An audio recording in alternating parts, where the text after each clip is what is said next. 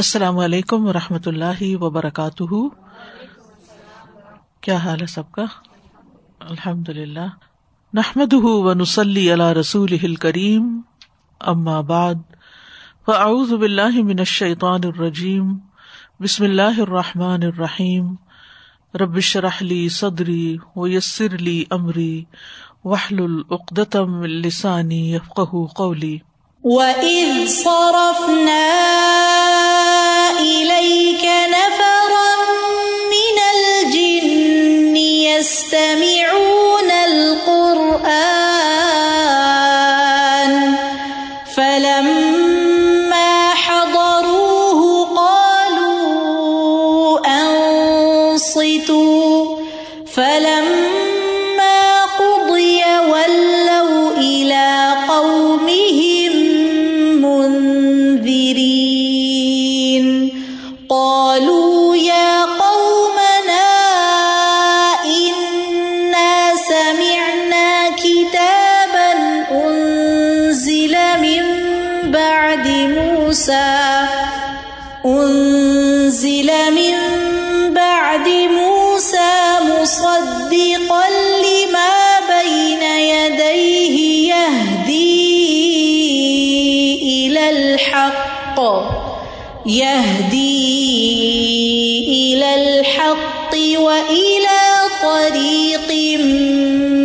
مُّسْتَقِيمٍ. يَا قَوْمَنَا أَجِيبُوا دَاعِيَ اللَّهِ وَآمِنُوا بِهِ، يَغْفِرْ لَكُم مِّن ذُنُوبِكُمْ وَيُجِرْكُم مِّنْ عَذَابٍ أَلِيمٍ. وَمَن لَّا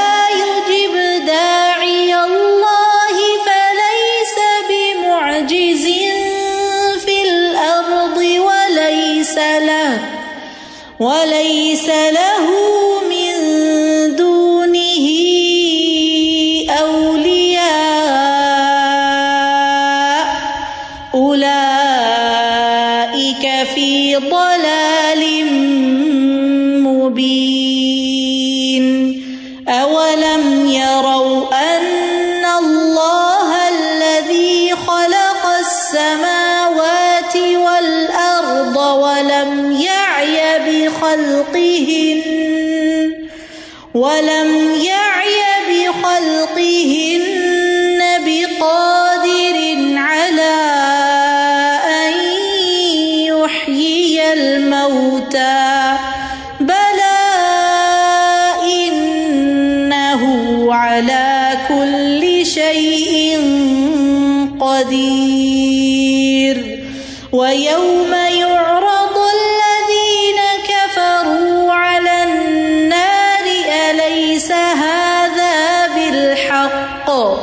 قَالُوا بَلَىٰ وَرَبِّنَا قَالَ فَذُوقُوا الْعَذَابَ بِمَا كُنتُمْ تَكْفُرُونَ فاصبر كما صبر أولو العزم من الرسل ولا تستعجل لهم كأنهم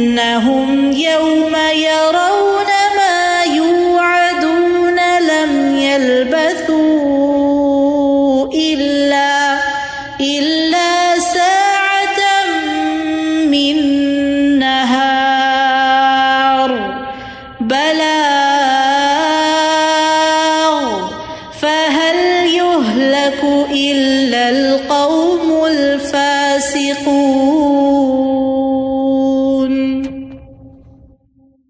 وَإِذْ صَرَفْنَا إِلَيْكَ نَفَرًا مِنَ الْجِنِّ يَسْتَمِعُونَ الْقُرْآنَ. فَلَمَّا حَضَرُوهُ قَالُوا أَنصِتُوا. فَلَمَّا قُضِيَ وَلَّوْا إِلَىٰ قَوْمِهِم مُنذِرِينَ. اور جب ہم نے جنوں کے ایک گروہ کو تیری طرف پھیرا، جو قرآن غور سے سن رہے تھے، تو جب وہ اس کے پاس پہنچے، تو انہوں نے کہا، خاموش ہو جاؤ۔ پھر جب وہ پورا کیا گیا، تو اپنی قوم کی طرف ڈرانے والے بن کر واپس لوٹے۔ وہ اس صرف نہ الہی کا اور جب ہم نے آپ کی طرف پھیرا، آپ کی طرف پھیرا، آپ کی طرف متوجہ کیا۔ یعنی اے رسول صلی اللہ علیہ وسلم، وہ وقت یاد کیجیے جو موقع گزرا ہے اس کو ذہن میں لائیے کہ جب ہم نے جنات کا ایک گروہ آپ کی طرف بھیجا تھا یعنی اللہ سبحان تعالیٰ نے بھیجا تھا، اور وہ کان لگا کر آپ سے قرآن سن رہے تھے۔ تو جب وہ سب حاضر ہو گئے اس مجلس میں، اور رسول اللہ صلی اللہ علیہ وسلم تلاوت کر رہے تھے، تو انہوں نے ایک دوسرے سے کہا، خاموش ہو جاؤ تاکہ ہم قرآن کو غور سے سن سکیں، سمجھ سکیں۔ پھر جب رسول اللہ صلی اللہ علیہ وسلم قرآن کی تلاوت سے فارغ ہوئے تو جنات اس کو یاد بھی کر چکے تھے۔ قرآن ان کو متاثر کر چکا تھا۔ تو وہ اس پیغام کے ساتھ اپنی قوم کی طرف واپس پلٹے تاکہ انہیں بھی بچائیں اور ڈرائیں۔ خبردار کریں کہ اگر وہ ایمان نہ لائے تو ان پر اللہ کا عذاب واقع ہو جائے گا۔ مفسرین کہتے ہیں کہ جب ابو طالب فوت ہو گئے حضرت خدیجہ بھی فوت ہو گئی تو نبی صلی اللہ علیہ وسلم طائف کی طرف نکل گئے۔ آپ صلی اللہ علیہ وسلم نے طائف کے باشندوں سے مدد طلب کی اور ان کو ایمان کی طرف دعوت دی۔ لیکن انہوں نے انکار کر دیا۔ بلکہ آپ کے پیچھے اپنے احمق نوجوان اور غلام لگا دیے۔ اور انہیں بھڑکا دیا، وہ آپ کو برا بھلا کہتے، گالی گلوچ کرتے، آپ کا مذاق اڑاتے، حتیٰ کہ انہوں نے آپ پر پتھر بھی پھینکے۔ جس سے آپ لہو لہان ہو گئے۔ پھر آپ وہاں سے نکل آئے، اس بستی سے یعنی طائف سے نکل آئے۔ اور جب واپس لوٹ رہے تھے تو وادی نخلا میں آپ جب پہنچے، اور یہ جگہ مکہ اور طائف کے درمیان ہے، تو آپ رات کو نماز پڑھ رہے تھے، اونچی آواز میں تلاوت کر رہے تھے۔ تو نصیبین اور بعض روایات میں نینوا کا لفظ آتا ہے، وہاں کے شہر کے جنات کا ایک گروہ آپ کے پاس سے گزرا۔ اور یہ شام کے قریب ایک جگہ کا نام ہے، نصیبین۔ تو ان جنات نے کان لگا کر آپ کی آواز کو سنا اور کہنے لگے کہ خاموش ہو جاؤ۔ وہ اس طرف نہ الہی کا نفر من الجن۔ نفر جو ہے، تین سے دس کے درمیان مردوں کی تعداد کو کہتے ہیں۔ اور یہ لفظ جو ہے، یہ نفیر سے نکلا ہے۔ کیونکہ جب آدمی کو کوئی مصیبت پیش آتی ہے، تو جو لوگ اس معاملے کو محسوس کرتے ہیں، وہ مدد کے لیے نکل کھڑے ہوتے ہیں۔ تو عموماً مرد حضرات ہی ایسے مواقع پر نکلتے ہیں۔ نفیر ہوتا ہے جنگ کے لیے نکلنا یا کسی کی مدد کے لیے نکلنا۔ فلم حدرو یعنی جب وہ رسول اللہ صلی اللہ علیہ وسلم کے قریب سے گزرے تو وہاں حاضر ہوئے، قرآن سننے لگے۔ کالو ایک دوسرے سے کہنے لگے ان ستو خاموش ہو جاؤ۔ اور یہی قاعدہ ہے کہ جب قرآن پڑھا جا رہا ہو اضاقر القرآن فس لہو و ان ستو کہ جب قرآن پڑھا جائے تو اسے غور سے سنا جائے اور خاموشی اختیار کی جائے۔ فلم دیا تو جب قرآت ختم کر دی گئی، نبی صلی اللہ علیہ وسلم قرآن کی تلاوت سے فارغ ہوئے، جنات نے اس قرآن کو سمجھ لیا اور اس سے متاثر ہوئے۔ تو پھر صرف سبحان اللہ، ماشاء اللہ پر اکتفا نہیں کیا، جو عام طور پر ہمارا طرز عمل ہوتا ہے، کہ اگر ہمیں کراط اچھی لگے یا ہمارے دل پر اثر کرے یا ہم قرآن کے کسی مطلب اور مفہوم سے متاثر ہوں یا اس میں ہمارے لیے رہنمائی ہو، تو اس پر جو ہمارا عموماً رسپانس ہوتا ہے، وہ تعریف کا بس ہوتا ہے۔ الحمد للہ سبحان اللہ ماشاء اللہ یہ منع نہیں ہے کرنا کرنا چاہیے۔ یعنی انسان اللہ کی بڑائی بیان کرے، اللہ کی تعریف بیان کرے، لیکن صرف رسمن یہ باتیں ادا نہ کرے اور اس کے بعد پلو جھاڑ کے اٹھ نہ جائے، بلکہ اس کے بعد کچھ کرے بھی۔ یعنی قرآن دعوت دیتا ہے کچھ کرنے کی۔ تو انہوں نے کیا کیا؟ علاقوں میں منظرین تو اپنی قوم کی طرف خبردار کرنے والے بن کر پلٹ گئے۔ جیسے کہ مسلمانوں سے اس بات کا تقاضا کیا گیا سورت توبہ میں کہ ایسا کیوں نہ ہوا کہ مومنوں میں سے ایک گروہ نکلا۔ نہ فرواں بھی نہ فرق لفظ ہے۔ یعنی ایک بڑے گروہ میں سے چھوٹا کیوں نہیں نکلتا تاکہ وہ دین میں سمجھ بوجھ پیدا کرتے۔ اور جب اپنی قوم کی طرف واپس جاتے تو ان کو بھی برے انجام سے ڈراتے۔ اس طرح وہ بھی برے کاموں سے بچتے رہتے۔ تو اس سے یہ پتا چلتا ہے کہ قرآن پڑھنے اور سننے والوں کا یہ ایک فریضہ بنتا ہے کہ جو وہ پڑھیں، جو وہ سنیں، جو وہ سمجھیں، اس کو دوسروں کے ساتھ شیئر بھی کریں تاکہ وہ بھی جو اگنورینٹ ہیں، جو نہیں جانتے، وہ بھی جانے اور برے انجام سے بچ سکیں۔ ابن عباس کہتے ہیں کہ جنات کی قوم کے ستر لوگوں نے آپ کی دعوت کو قبول کر لیا یعنی اس تبلیغ کے نتیجے میں کیا ہوا؟ ستر لوگ جو تھے وہ مسلمان ہو گئے۔ انہوں نے پھر نبی صلی اللہ علیہ وسلم کی طرف رجوع کیا اور وادی بتہ میں آپ کے ساتھ ملاقات کی۔ یعنی جنوں کا وہ گروہ جو ان جنوں کی تبلیغ سے متاثر ہوا تھا، وہ نبی صلی اللہ علیہ وسلم سے ملاقات کے لیے آیا۔ اور آپ سے ملاقات کی، آپ نے انہیں قرآن پڑھ کر سنایا۔ ان کو کچھ احکامات دیے اور کچھ چیزوں سے منع کیا۔ یاد رکھیے کہ انسانوں کی طرح جنات کے بھی مختلف وفود جو ہیں وہ نبی صلی اللہ علیہ وسلم کے پاس وقتاً فوقتاً آتے رہے ہیں۔ جنوں کی پہلی حاضری کا واقعہ تو یہی ہے جو ابھی آپ نے اس آیت میں سنا، جو نخلا میں پیش آیا تھا، جو طائف سے واپسی پر واقعہ پیش آیا تھا۔ اور اس کے بعد یہ ہے کہ چونکہ جنوں کے اندر یہ خبر پھیل گئی کہ محمد صلی اللہ علیہ وسلم مبوس ہو چکے ہیں اور ان کی تعلیم یہ ہے اور پھر دعوت و تبلیغ کا کام بھی شروع ہو گیا، تو پھر مختلف گروہ آپ کے پاس آنے لگے۔ اور جو روایات کتب احادیث میں آتی ہیں، ان کو جمع کرنے سے معلوم ہوتا ہے کہ ہجرت سے پہلے ہی کم از کم چھ وفد مکہ معظمہ میں آپ کے پاس آئے تھے یعنی چھ گروہ جنوں کے آئے تھے۔ اور نبی صلی اللہ علیہ وسلم کو بذریعہ وہی جنات کے وفد کی خبر دی جاتی تھی۔ ایک اور موقع پر جیسا کہ سورت الجن میں آتا ہے۔ بسم اللہ الرحمن الرحیم۔ قل اوحی الی انہ استمع نفر من الجن فقالوا فقالوا سمعنا قرآنا عجبا. يهدي إلى الرشد فآمنا به ولن نشرك بربنا أحدا. وأنه تعالى جد ربنا ما اتخذ صاحبة ولا ولدا. وأنه كان يقول سفيهنا على الله شططا وأن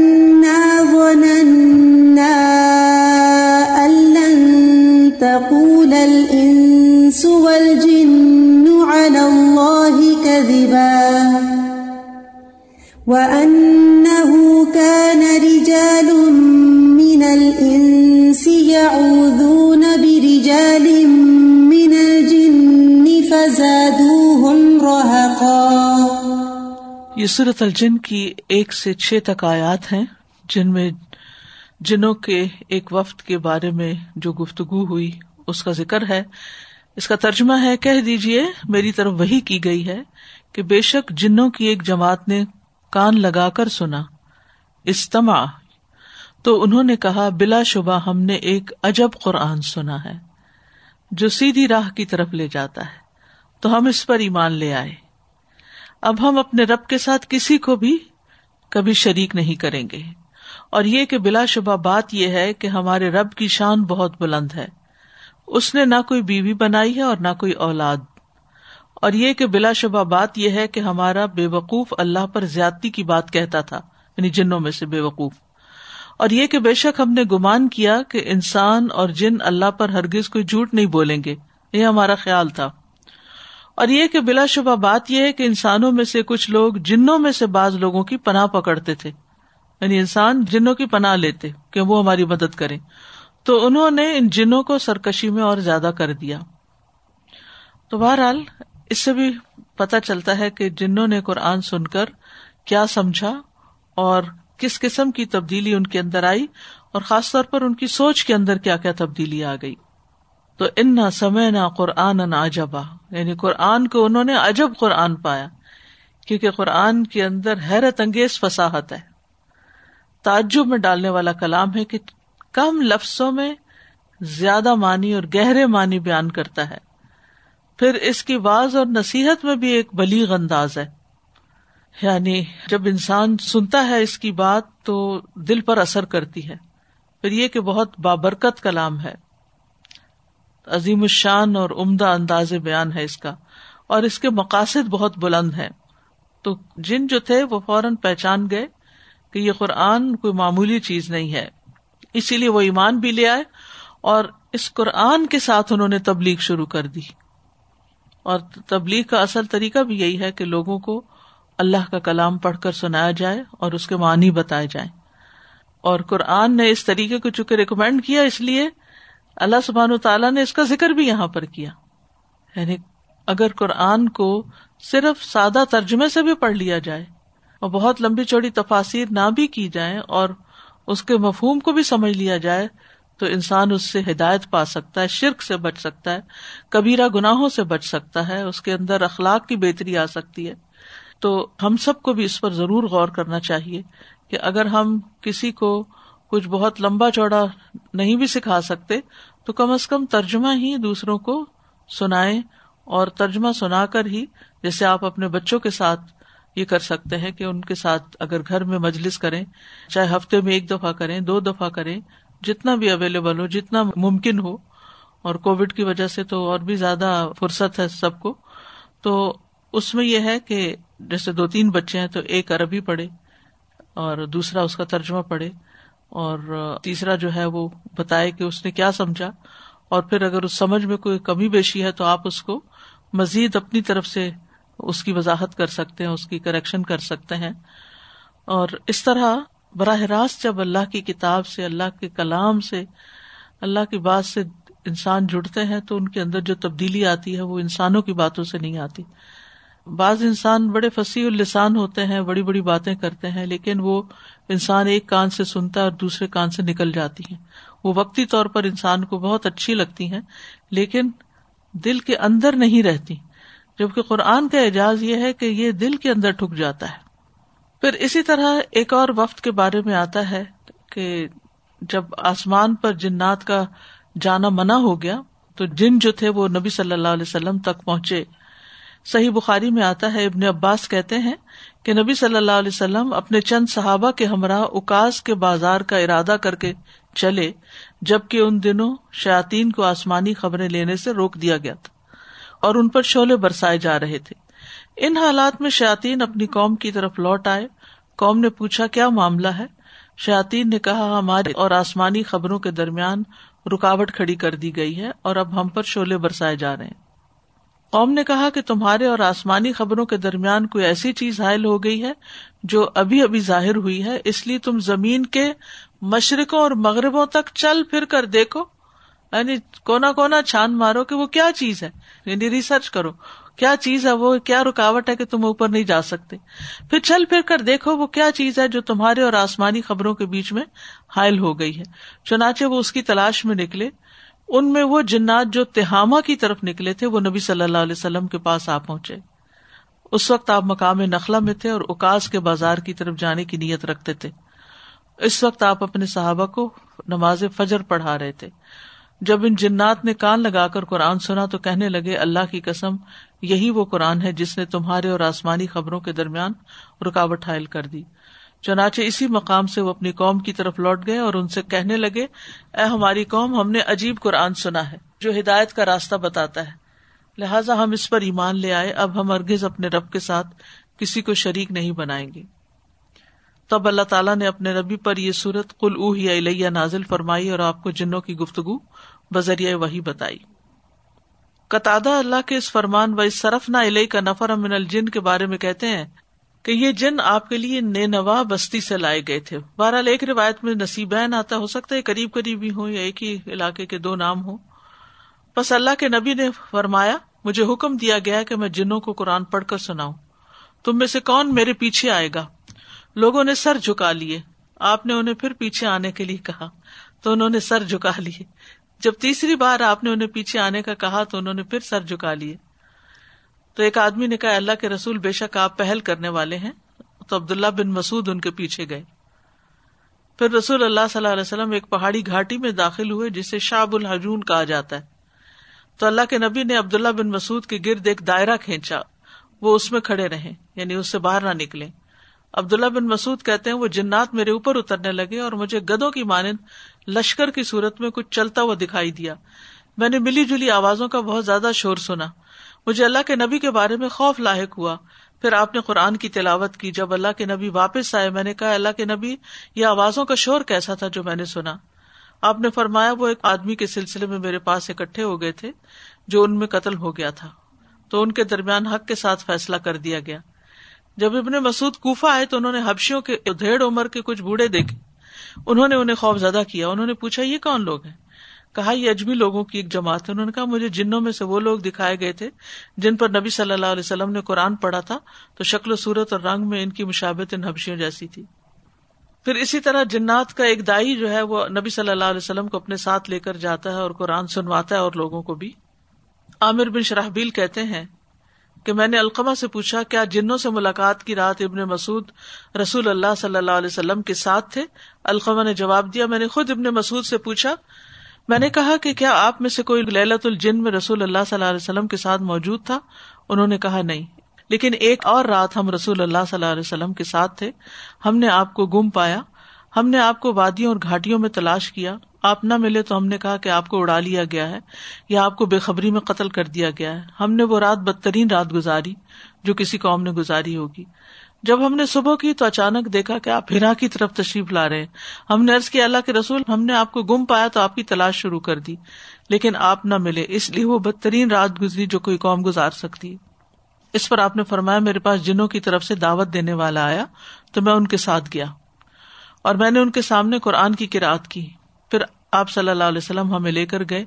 ہمیں ان کے قدموں اور ان کی آگ کے نشانات دکھائے یعنی جہاں وہ سارا گروہ آیا تھا۔ جنہوں نے آپ سے خوراک کا سوال کیا تو آپ نے فرمایا، تمہارے لیے ہر وہ ہڈی جس پر اللہ کا نام لیا گیا ہو، تمہارے ہاتھوں میں اس حالت میں آئے گی کہ اس پر پہلے سے بھی زیادہ گوشت ہوگا۔ یعنی جب گوشت کھاتے ہوئے بسم اللہ پڑے تو وہ ہڈی جو ہے، جہاں بھی کہیں ڈالی جاتی ہے، وہ جنوں کے لیے پرگوشت بن جاتی ہے۔ اور ہر جانور کی لید جو ہے، وہ تمہارے جانوروں کا چارہ بنے گی۔ پھر رسول اللہ صلی اللہ علیہ وسلم نے انسانوں سے فرمایا، تم ان دونوں چیزوں سے استنجا نہ کیا کرو، کیونکہ یہ دونوں تمہارے جن بھائیوں کا کھانا ہے۔ اسی طرح ایک اور مرتبہ حضرت جابر کہتے ہیں کہ رسول اللہ صلی اللہ علیہ وسلم صحابہ کی طرف آئے اور سورت الرحمان شروع سے آخر تک تلاوت فرمائی۔ صحابہ خاموش رہے۔ آپ نے فرمایا، میں نے یہ سورت جنوں کے سامنے، جنوں والی رات پڑھی تھی، تو ان لوگوں نے تم سے بہتر جواب دیا۔ جب میں فبی اللہ ربی کو ماتو کا زبان پڑھتا تو وہ کہتے لا بشئی امن امی کا نا نقد فلک الحمد۔ اے ہمارے رب، ہم تیری نعمتوں میں سے کسی چیز کو نہیں جٹلاتے بس تمام تعریفیں تیرے ہی لیے ہیں۔ تو بہرحال یہ واقعہ جو اس صورت میں بیان کیا گیا اور اس کے علاوہ بھی دیگر کچھ واقعات ہیں جو ملے جلے ہیں، جن سے ہمیں پتہ چل رہا ہے کہ نبی صلی اللہ علیہ وسلم کو تمام جنو انس کی طرف رسول بنا کر بھیجا گیا تھا۔ یعنی ایک بات تو ہمیں یہ پتہ چلتی ہے۔ انسانوں کو دعوت دینا اور ان کو برے انجام سے ڈرانا تو آپ کے لیے ممکن تھا، لیکن جنات تو اللہ نے اپنی قدرت سے ان کو آپ کی طرف پھیر دیا۔ دوسری بات یہ کہ یہاں مشرقین مکہ کو ایک تمبی کی جا رہی ہے کہ دیکھو، تم قرآن کا انکار کر رہے ہو، جبکہ ایک اور گروہ نے قرآن سنا تو وہ اس پر ایمان لے آئے۔ انہوں نے جان لیا کہ یہ اللہ کی طرف سے، اور تم اعراض برت رہے ہو، تم کفر پر اڑے ہوئے ہو۔ یعنی اگر ایک گروہ رد کر رہا تھا تو این اسی وقت دوسرا گروہ قرآن کو قبول کر رہا تھا۔ اور اتنے عمدہ طریقے سے قبول کر رہا تھا کہ نہ صرف یہ کہ انہوں نے اس کو اپنے لیے لیا بلکہ دوسروں کو بتانے والے بھی بن گئے، مبلغ بھی بن گئے۔ یہ بھی یاد رکھیے کہ جنوں میں دائی ہیں دائی اللہ، دعوت دینے والے، لیکن جنوں میں رسول نہیں ہے ٹھیک ہے؟ اس سائز سے یہی دلیل پکڑی گئی ہے۔ ابن کثیر کہتے ہیں کہ اللہ تعالیٰ نے جنوں میں سے کوئی رسول نہیں بھیجا۔ سورت یوسف میں بھی آتا ہے، وما ارسل من قبل کا اللہ رجال القرا ہم نے آپ سے پہلے بھی نہیں بھیجے، مگر کچھ مرد، جن کی طرف ہم ان بستیوں والوں میں سے وہی کیا کرتے۔ سورت الفرقان میں آتا ہے، وما ارسل قبل کا من المرسلین اللہ ان لیا اکلون تام و یمشون فل اسواق اور ہم نے تجھ سے پہلے کوئی رسول نہیں بھیجے مگر بلا شبہ وہ یقیناً کھانا کھاتے تھے اور بازاروں میں چلتے تھے۔ اس کا مطلب وہ جنوں میں سے نہیں تھے بلکہ انسانوں میں سے ہی تھے۔ ابراہیم علیہ السلام کے بارے میں فرمایا وجہ اللہ فی ضروریت نبوت اول کتاب اور اس کی اولاد میں ہم نے نبوت اور کتاب رکھ دی تھی۔ یعنی ابراہیم علیہ السلام کے بعد جتنے امبیا آئے ہیں، وہ سب ان کی نسل میں سے آئے ہیں۔ پھر اسی طرح نبی صلی اللہ علیہ وسلم کو اپنی قوم کو جنات کے ایمان لانے کی خبر سنانے کا حکم دیا گیا تھا۔ ابن کثیر کہتے ہیں، اللہ تعالیٰ نے اپنے رسول کو حکم دیتے ہوئے فرمایا کہ آپ اپنی قوم کو خبر دے دیں کہ جنات نے غور سے قرآن سنا۔ یعنی آپ کو یہ حکم دیا گیا کہ آپ لوگوں کو بتا دیں کہ جنات نے غور سے قرآن سنا۔ اللہ ہمیں بھی توفیق دے اور پوری توجہ سے سنا کرے۔ کیونکہ عموماً میں نے دیکھا ہے کہ اب یہ ٹرینڈ ہو گیا کہ قرآن لگا کے چھوڑ دیتے ہیں اور خود مختلف طرح کے کام کرتے رہتے ہیں کہ بس برکت کے لیے قرآن لگا رہے سورت البکرا گھر میں چلتی رہے، یا کچھ سننے کی عادت ہے، پہلے میوزک سنتے تھے تو اب اس کو قرآن سے ریپلیس کر دیا، لیکن غور نہیں کرتے۔ چلے ٹھیک ہے، کبھی ایسا بھی صحیح، لیکن کوئی وقت ہو کہ جس میں آپ سب کچھ چھوڑ دیں اور صرف کانسنٹریشن کے ساتھ اسی کو ہی سنیں۔ اس وقت بھی ہم کبھی فون اٹھا لیتے ہیں، کبھی کوئی اور چیز کرنے لگتے ہیں۔ کبھی کسی سے بات کرنے لگتے ہیں، یہ بھی لحاظ نہیں کرتے کہ قرآن لگا ہوا ہے تو ہم یا تو بند کروائیں اور بات کریں، یا پھر یہ تھوڑا صبر کر لیں، ختم ہو جائے تو پھر بات کریں۔ تو جنات کے عمل کی بنیادی وجہ یہ تھی کہ انہوں نے اس کو غور سے سنا تھا۔ یہ پہلا اسٹیپ ہوتا ہے۔ جب کوئی بات غور سے سنی جاتی ہے تو پھر اس پر عمل بھی ہوتا ہے۔ تو آپ کو یہ کہا گیا کہ آپ اپنی قوم کو خبر دے دیں کہ جنات نے غور سے قرآن سنا، پھر وہ اس پر ایمان لائے اور انہوں نے اس کی تصدیق کی اور وہ اس کے متی ہو گئے۔ تحابی کہتے ہیں کہ آپ صلی اللہ علیہ وسلم تمام جنات، تمام لوگوں کی طرف حق، ہدایت، نور اور روشنی کے ساتھ مبوس کیے گئے تھے۔